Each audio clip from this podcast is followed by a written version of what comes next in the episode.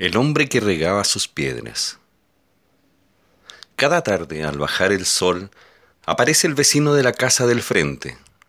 Me divierte mucho verle a través de mi ventana, por lo que mucho antes que aparezca, tomo los resguardos necesarios y me instalo junto a una bebida y galletas a contemplarlo.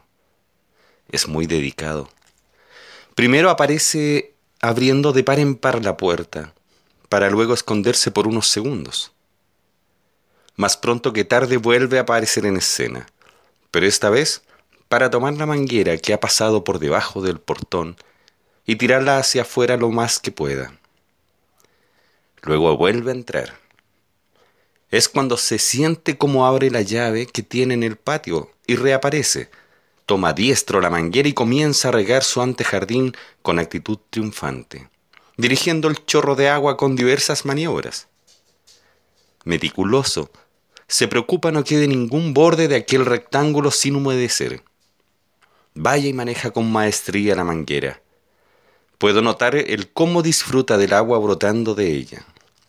Les juro por Dios, no deja ninguna de las piedras que tiene por jardín seca. Así, y una vez finalizada su tarea, se retira a cerrar la llave del patio interior jala de la manguera para guardarla y enrollarla, y así quede lista para mañana.